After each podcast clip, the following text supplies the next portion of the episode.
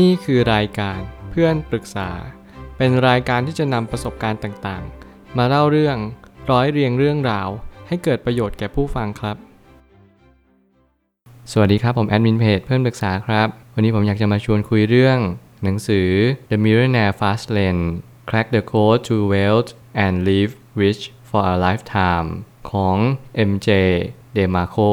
หนังสือเล่มนี้เป็นหนังสือที่ถ้าเกิดใครต้องการที่จะรวยเร็ว รวยรัดหรือมั่งคั่งอย่างมหาเศรษฐีจริงๆเนี่ยผมแนะนำเลยให้คุณอ่านเล่มนี้โดยด่วนที่สุด และให้เร็วเท่าที่เป็นไปได้เลย เพราะหนังสือเล่มนี้บอกเคล็ดลับทุกๆอย่าง แต่แน่นอนเขาว่าเคล็ดลับเนี่ยมันไม่มีจริงหรอก ผมแค่พูดเชิญชวนว่าให้ทุกคนมาอ่าน ซึ่งในความเป็นจริงแล้ว หนังสือเล่มนี้ก็เหมือนหนังสือทั่วไปที่บอกวิธีที่เขาทำมาว่าเขาทำแบบนี้นะ จึงประสบความสำเร็จแบบนี้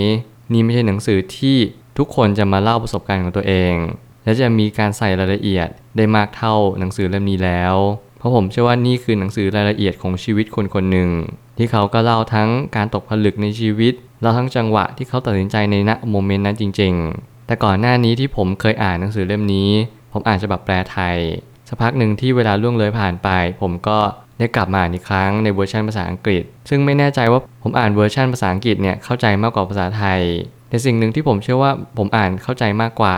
ไม่ใช่เพราะว่าผมอ่านหนังสือภาษาอังกฤษอย่างเดียว แต่เพราะประสบการณ์ที่เพิ่มมากขึ้นด้วยในระหว่างทางที่ผมไม่ได้อ่าน แล้วทำให้ผมได้ตกผลึกว่าหนังสือเล่มนี้เหมาะควรกับการที่คนคนนั้นได้มีประสบการณ์ชีวิตในระยะหนึ่ง และประสบการณ์นั้นก็ควรที่จะเป็นในเรื่องของการที่จะเป็นผู้ประกอบการที่ดี การเป็นนักลงทุนที่ดี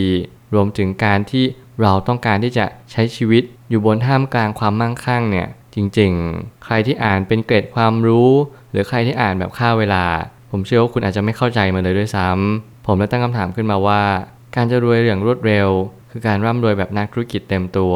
ซึ่งหมายความว่าคุณจำเป็นจะต้องหากระแสเงินสด จากสิ่งที่คุณคิดได้เท่านั้น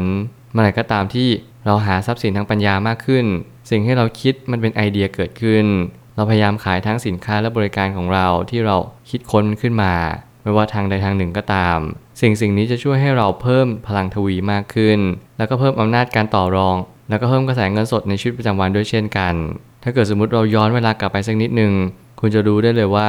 การที่คุณมีความสุขในชีวิตจริงๆเนี่ยมันไม่ได้เกิดจากสิ่งที่คุณมีความร่ำรวยอย่างเดียว คนเขียนก็ได้เน้นย้ำว่าในวัยเด็กเนี่ยเขาเห็นคนขับ Lamborghini เขารู้สึกอยากได้มันมากเลยเนื่องการตั้งเป้าหมายเล็กๆน้อยๆแต่ณเวลาหนึ่งที่เขาได้ครอบครอง Lamborghini เนี่ยเขาบอกมันก็มีความสุขเหมือนกันนะ แต่สุดท้ายแล้วชีวิตไม่ได้อยู่ที่ตรงการที่เราครอบครอง Lamborghini มัน มันอยู่ตรงที่ว่าเราพยายามเดินทางมากมายหลายทาง ปรากฏว่าทางที่ดีที่สุดก็คือการเป็นผู้ประกอบการนี่เอง การที่วันนี้เขาได้มาเป็นผู้ร่ำรวยแบบในทางเร็วเนี่ยก็คือ fast lane นั่นเอง เขาก็ได้บอกว่านี่คือทางที่ทุกคนไม่เคยสอน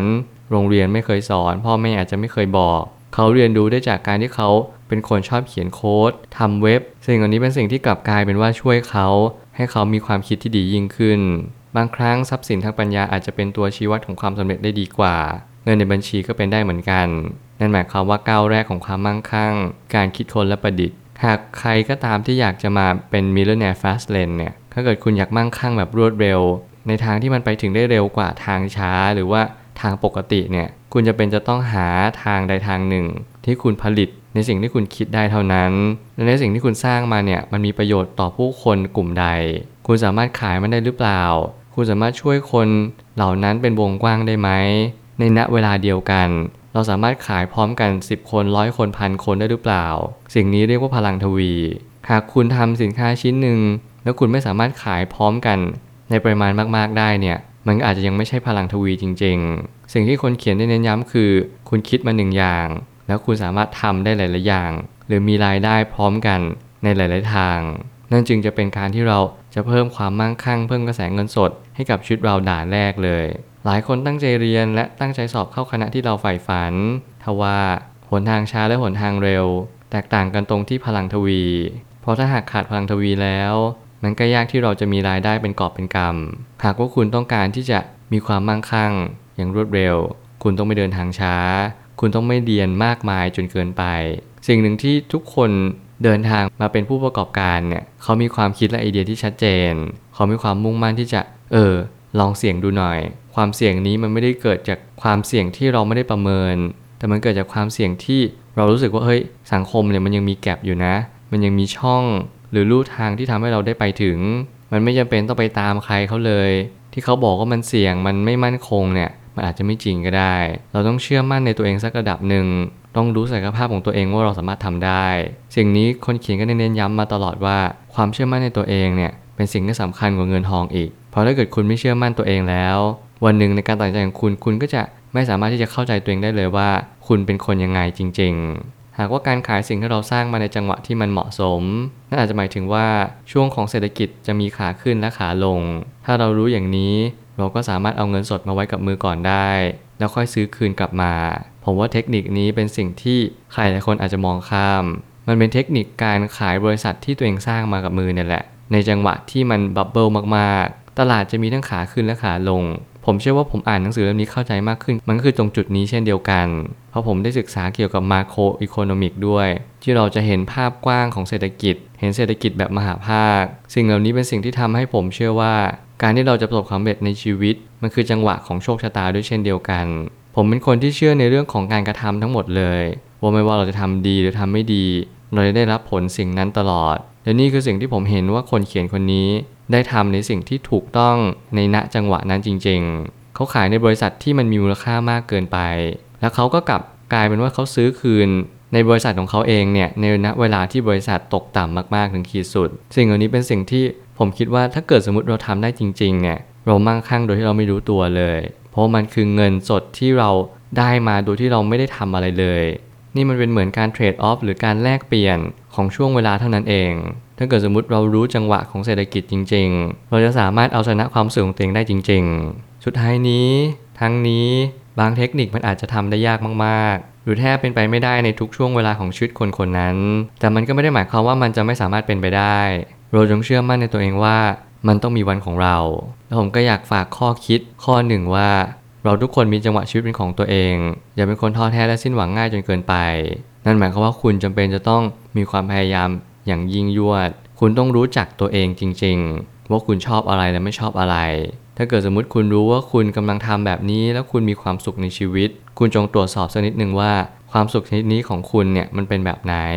มันทำให้คุณมีชีวิตที่ดีขึ้นจริง ๆ หรือเปล่า บางครั้งเนี่ยชีวิตเราก็ถูกเหวี่ยงไปให้เจอกับสิ่งอะไรที่เราก็ไม่รู้ว่ามันคืออะไร แต่อย่างน้อยที่สุดจงเรียนรู้ตลอดเวลา อย่าหยุดที่จะพัฒนาตัวเอง ถ้าเกิดคุณต้องการที่จะประสบความสำเร็จจริง ๆ ในชีวิต ไม่ว่าจะเป็นการมีความสุขมีความร่ำรวย ผมพูดอยู่เสมอว่าสิ่งที่สำคัญที่สุดในชีวิต คือการที่เรารู้จักตัวเอง เราจะอดทนกับสิ่งที่เราควรอดทน เราจะรู้จังหวะในสิ่งที่เราควรตัดสินใจ คุณไม่จำเป็นต้องกลัว หรือคาดหวังว่าคุณจะต้องเป็นยังไง คุณจงเดินตามทางที่คุณมีเป้าหมายเอาไว้ คนเขียนคนนี้เป็นคนที่มีเป้าหมายที่ชัดเจนมากๆ เขาอยากได้ Lamborghini เขาก็จึงทำงานที่จะได้มันมา แล้ววันหนึ่งเขาได้ครอบครองมันมา เขาก็ได้รับในสิ่งที่เขาตั้งใจไว้จริง ๆ นี่คือค่านิยามของเขาว่าเป้าหมาย มันสำคัญจริง ๆ ในชีวิต ถ้าเกิดสมมติคุณไม่มีมัน คุณจะไม่รู้ว่าคุณจะเดินทางไหน